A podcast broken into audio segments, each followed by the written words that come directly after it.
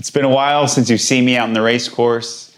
A lot of people are starting to wonder where I've been at. Uh, my last race was Challenge Miami in March, and I've been a little bit of a ghost, a little bit on the sideline since. Well, it turns out I actually had a heart attack during the race at Challenge Miami, and this is the story of that event. Hello, and welcome to a special bonus episode of the TriDoc podcast. I'm your host, Jeff Sankoff, the TriDoc, an emergency physician, triathlon coach, and multiple Ironman finisher coming to you from beautiful, sunny Denver, Colorado. By now, you've no doubt heard the news of what happened to professional triathlete Tim O'Donnell.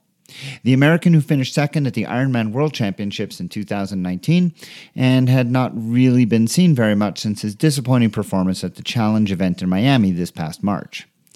Well, O'Donnell released an incredibly personal video on YouTube last Friday, in which he explained his long absence from racing and really any kind of public appearances. It turns out that during the race in March, he had suffered a heart attack, and the aftermath of that, along with his recovery and the psychological impact it had on him and his family, were the real reason for his prolonged decreased visibility. In the aftermath of that announcement, there's been an explosion of concern and anxiety both for Tim and amongst athletes, and triathletes especially, who suddenly found themselves wondering if they too might be susceptible to the same fate. Well, I immediately began reaching out to O'Donnell in an effort to get him to appear on this podcast, but to date, I haven't had any luck in getting any response from him or his representatives.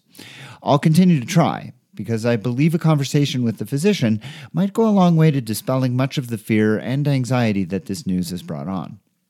In the meantime, though, I wanted to do a special episode in which I'm going to address many of the questions that I have heard and seen on social media, along with the concerns that I've seen expressed about what this all means.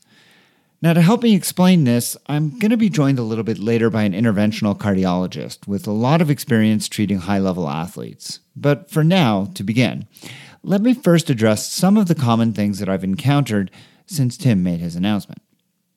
I would say that probably the two most common things I've heard are first, how could such a healthy guy suffer a heart attack? And second, how is it possible that he completed the event with such a condition?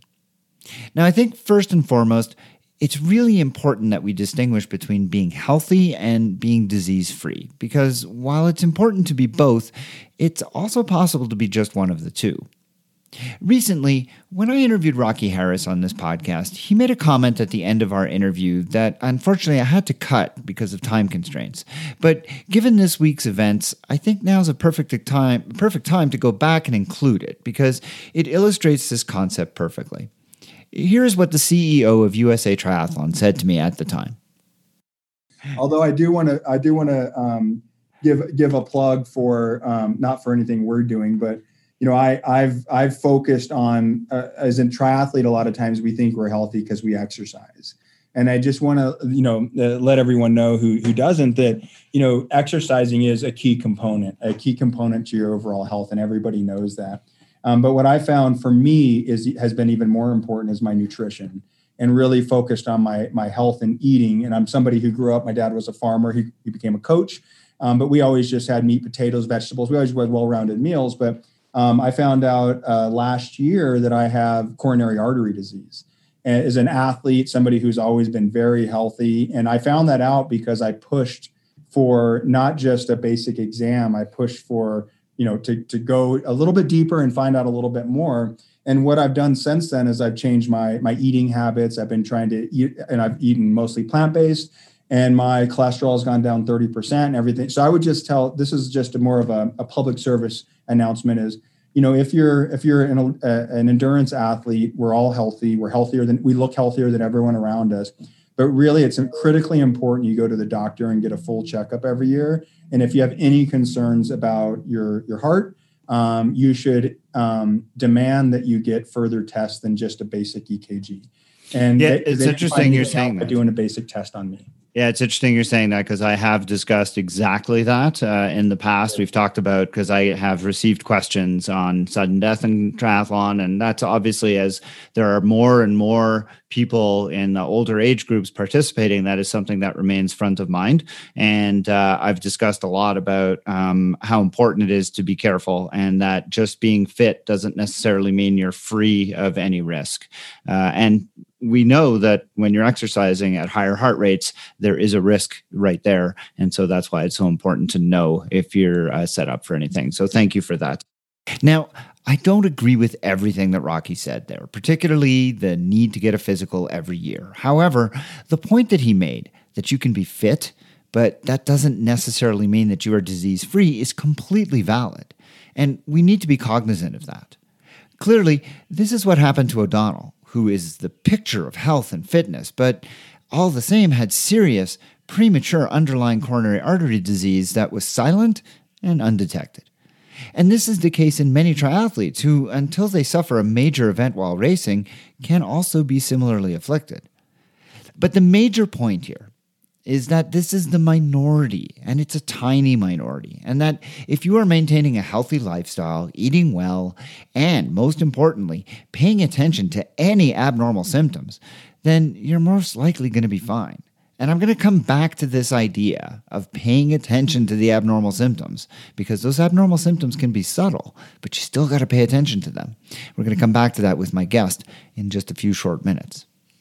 Now, the second thing that I've seen expressed frequently is shock or even doubt that O'Donnell could have possibly completed the event while having a heart attack. He says himself in the video, I mean, how could this chest pain be anything serious? I'm pushing 300 watts.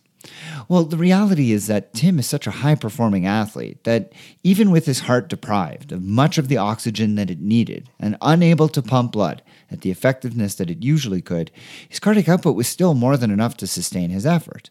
An effort that, while still far below his usual performance, was still significantly better than most of you or I would ever be able to do.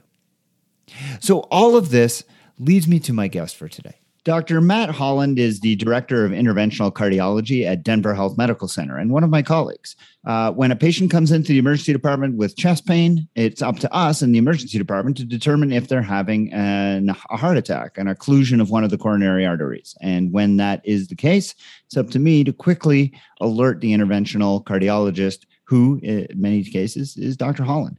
Dr. Holland has been the director for the last four years. Uh, before that, he had a uh, practice in Boulder, Colorado, where he worked for 23 years, seeing many patients who were very similar to Tim O'Donnell. And so he's joining me now to talk a little bit about what happened to Tim and to give a perspective from a cardiologist standpoint to what this means to the rest of us as age groupers and high achieving triathletes. Thanks for joining me today, Matt. I really appreciate it.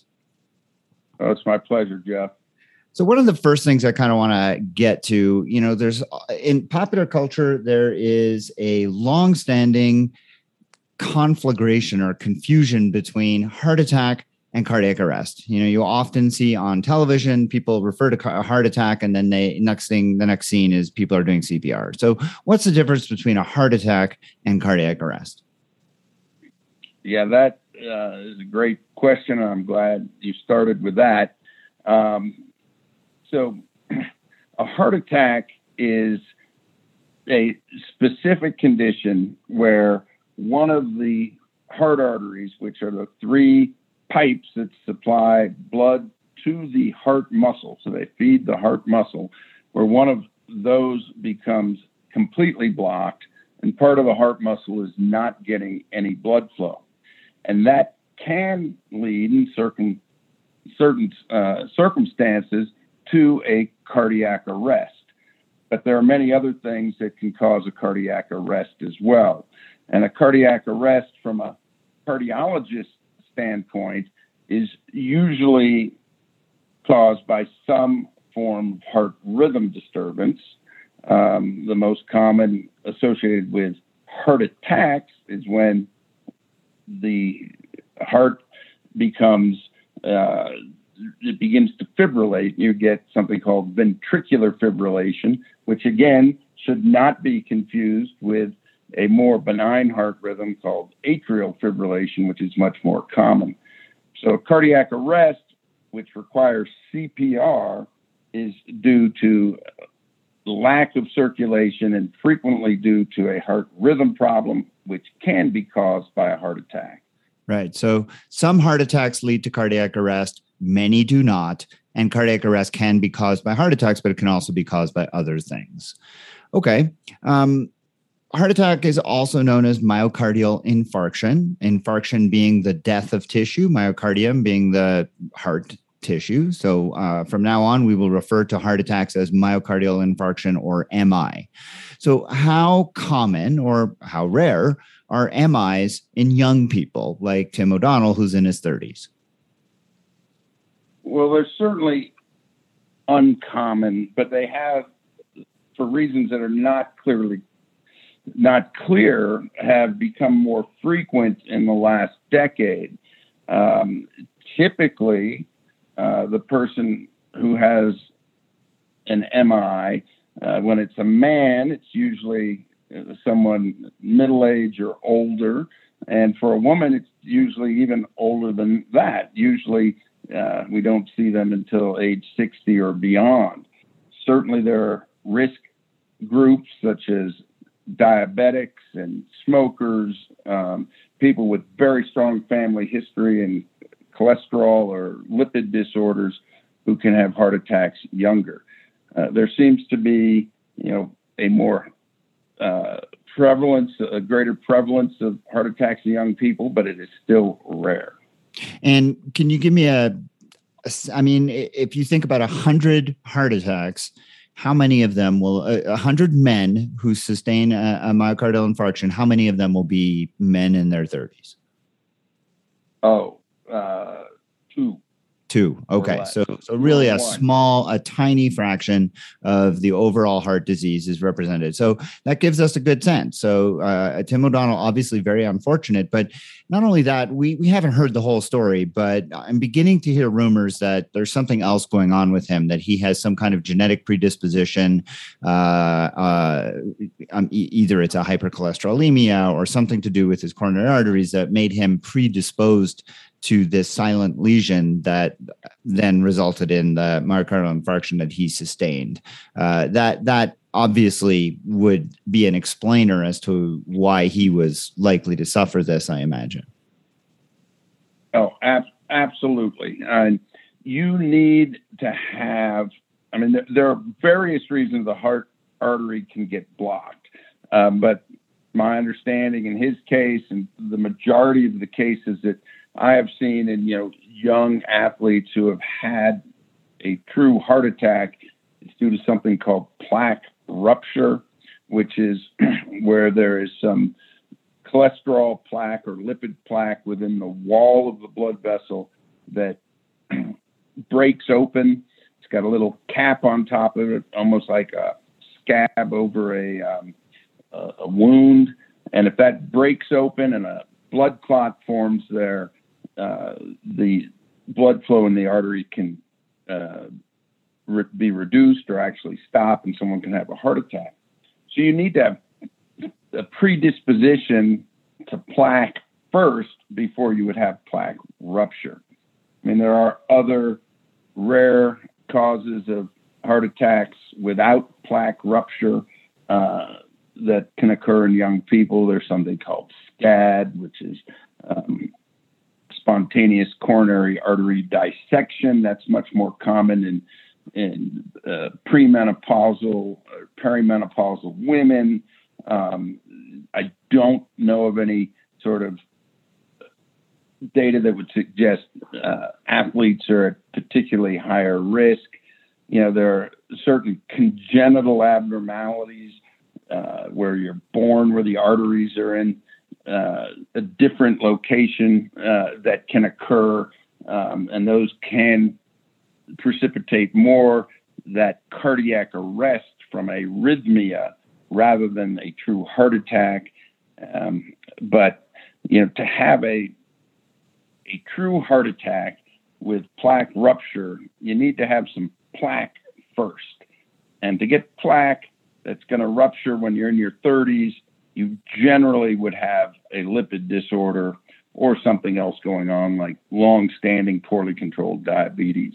And, and that really is a reassurance uh, for and that should be taken as a reassurance for anybody who's looking at this and thinking oh my gosh if this happened to him it could happen to me because that's probably not the case unless you too are so afflicted with this kind of lipid disorder. Now now that he's been stented he's been seen by an interventional cardiologist he's had a stent placed uh, presumably, they've looked at his other coronaries to make sure that he doesn't have any problems in those. And if they did, he would have obviously been stented there.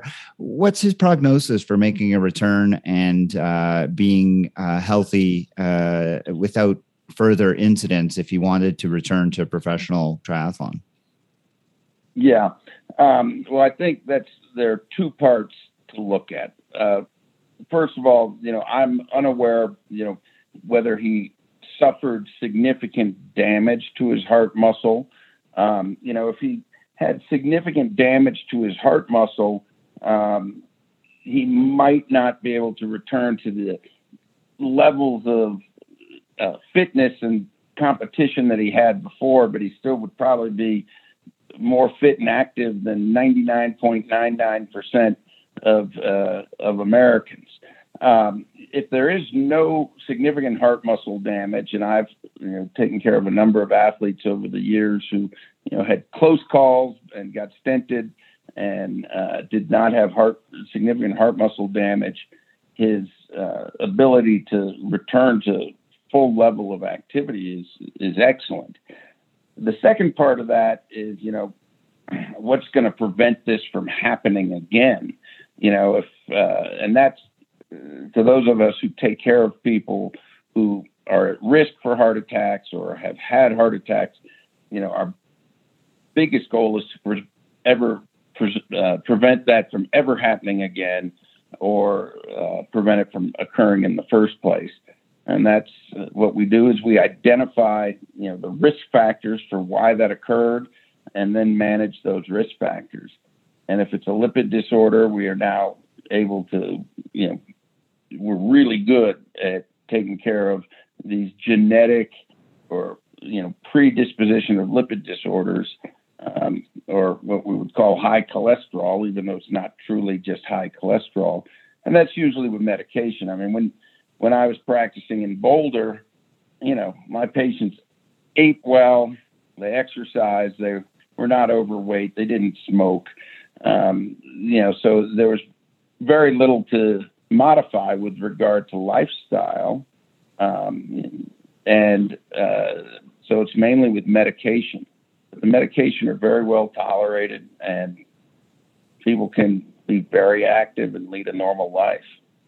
I want to clarify something that Tim said in his video, and I don't think this was his fault at all. I think it was just a, a communication issue between him and his cardiologist. He refers to his heart attack involving a widowmaker lesion. And um, now it, it, requires a little bit of an anatomy lesson. So, just for my listeners, the coronary arteries come off of the aorta before they permeate into the myocardium or the heart. And the main vessel on the left side of the heart is called the left main, which then splits into the circumflex artery and the LAD or the left anterior descending, which then goes on to further split into other arteries.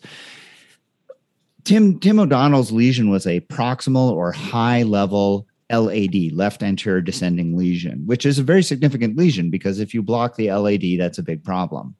The widowmaker lesion, though, Dr. Holland, is usually referred to as something that occludes the left main. Is that not correct?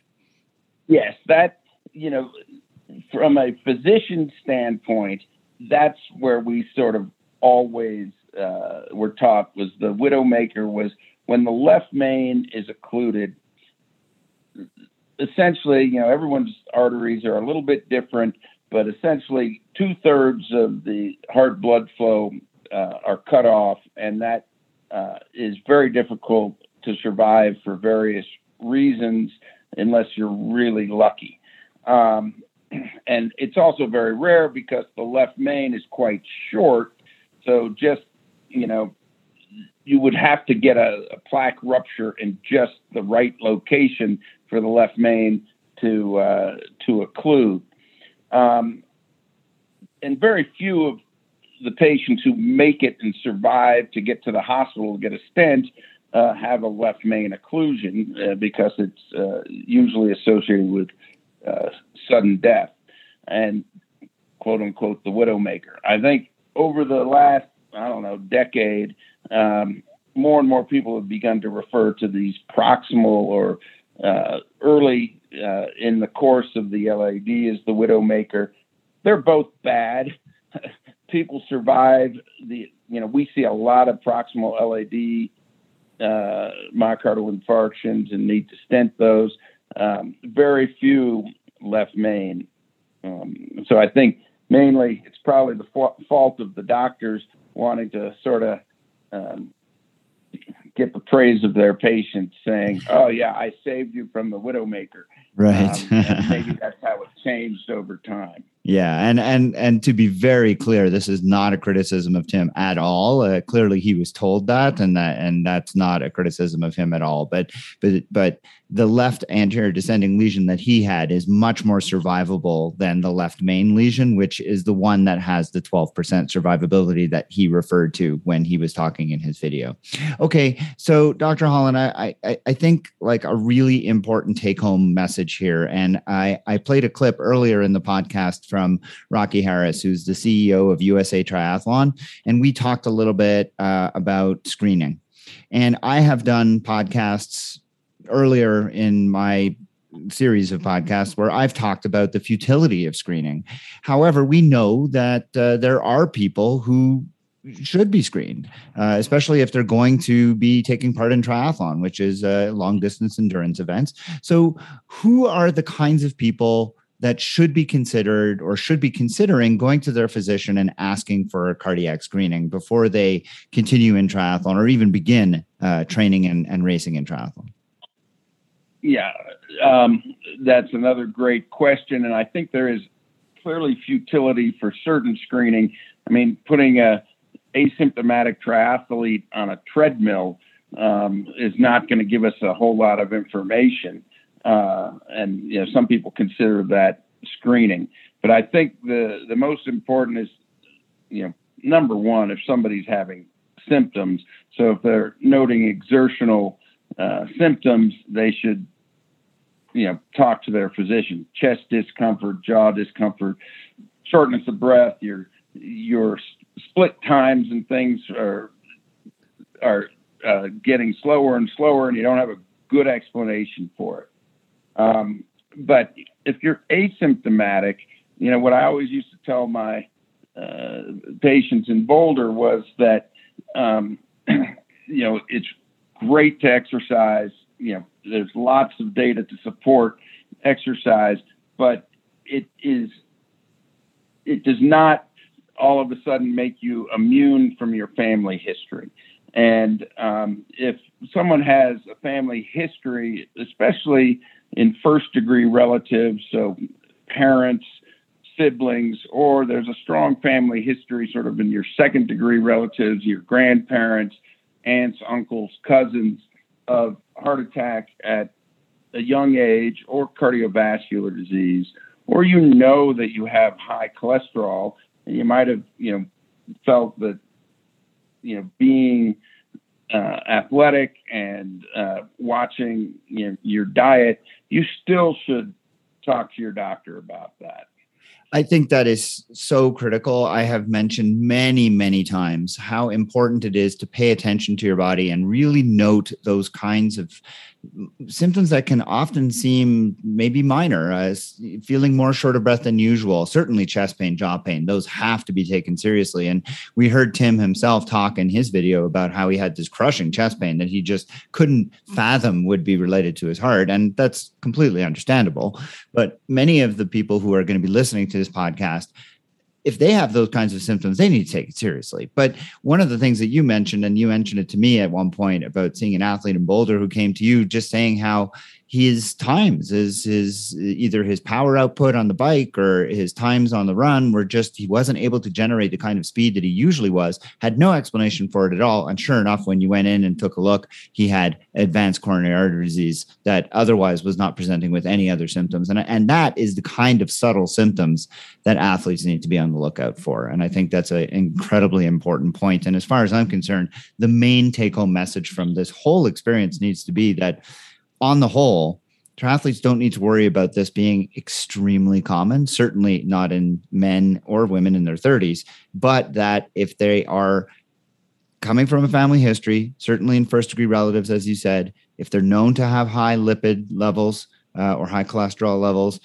then they should consider getting screening. And if they don't, then it's being aware and following for any kinds of symptoms. And those symptoms don't have to be chest pain. They can be things like just changes in their times or speeds. Fair enough. Is that uh, pretty much uh, what you would sort of say is yeah, kind yeah, of the take home? I think that is great. And I think that, you know, yeah, people don't need to worry that this, because this happened to someone who is, uh, you know, truly an elite athlete, uh, worry that it's going to happen to them. I think just be aware and, you know, and understand that you know if you do have uh, hyperlipidemia and your physician is talking to you about medication for that, um, there's good reason for it, and and consider it strongly.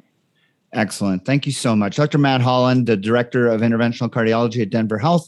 I can't thank you enough for joining me to talk about this really important subject, and uh, I really appreciate your time. No, I appreciate it. Uh, appreciate the opportunity. Thank you. Take care, Jeff. So there you have it. I can't really think of any better way or more concise way to really kind of put a bow on this whole subject.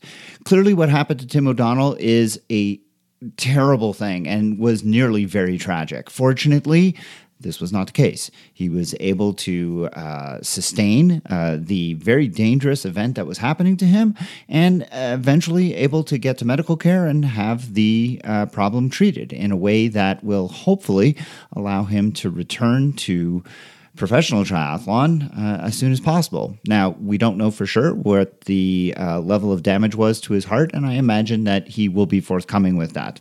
As I said, I continue to try and reach out to him and his representatives in the hopes that he will join me here on this podcast and perhaps give us some uh, insight as to where things stand uh, with him on that. But clearly, I'm sure that he will be the first to say that when something like this happens, a return to professional triathlon is possibly not the most important thing uh, that he's considering at this point. Uh, he wants to be there for his children, for his wife, and getting almost a second chance at life uh, is is really the way he's probably feeling right now and I wouldn't be surprised at all if he takes a prolonged break just wanting to relish the renewed sense of life that he has right now and as well he should. So for the rest of us, while we can continue to send Tim great thoughts and uh, you know wishes for a speedy recovery and a return to whatever sort of triathlon life that he decides he wants to have, I think that as we've heard in the course of this podcast, we don't need to be overly concerned that this affects us unless we have a strong family history or a strong predilection for heart disease or we've been feeling some kind of symptoms that maybe we haven't been paying attention to. And now, given Tim's experience and maybe some things that you've heard on this podcast, you may want to consider that now is the time to go see your physician and make sure that you get yourself screened. I certainly hope that if anybody listening is one of those people, maybe you've been having some vague symptoms, your times aren't right, your power's not right, you're having some little short of breath that you can't explain, and maybe you've been putting it off or, or not considering it. I'm hopeful that listening to this, you will now take advantage of the fact that you need to take it seriously and you will go ahead and get it checked out and avoid any potential problems going further going forward. At the very least find out that it's nothing and be reassured and know that you can push yourself to your limits without being concerned for any heart problems That's all I've got for you on this special episode of the TriDoc podcast. Well, I'll be back again next week with my regular episode in which I will continue my series on treatments that are not the standard for uh, injuries. Uh, in addition, I'll have another interview with another person in the world of multisport. And uh, if you enjoyed this bonus episode, I hope that you will consider becoming a Patreon subscriber over at my Patreon site, which is patreon.com forward slash TriDoc podcast, where you can find lots of other bonus content. And coming up on August the 30th, there will actually be a live Zoom lecture given by me on the science of tapering that will apply not just to triathlon, but to any endurance event that you might be having. So for now, that's it for this episode. My name, of course, is Jeff Sankoff. I'm the TriDoc. It's been a pleasure talking to you. If you have any questions about or comments about anything that you've heard on this episode, please don't hesitate to send it to me at tri underscore doc at icloud.com. And remember, as always, train hard, train healthy.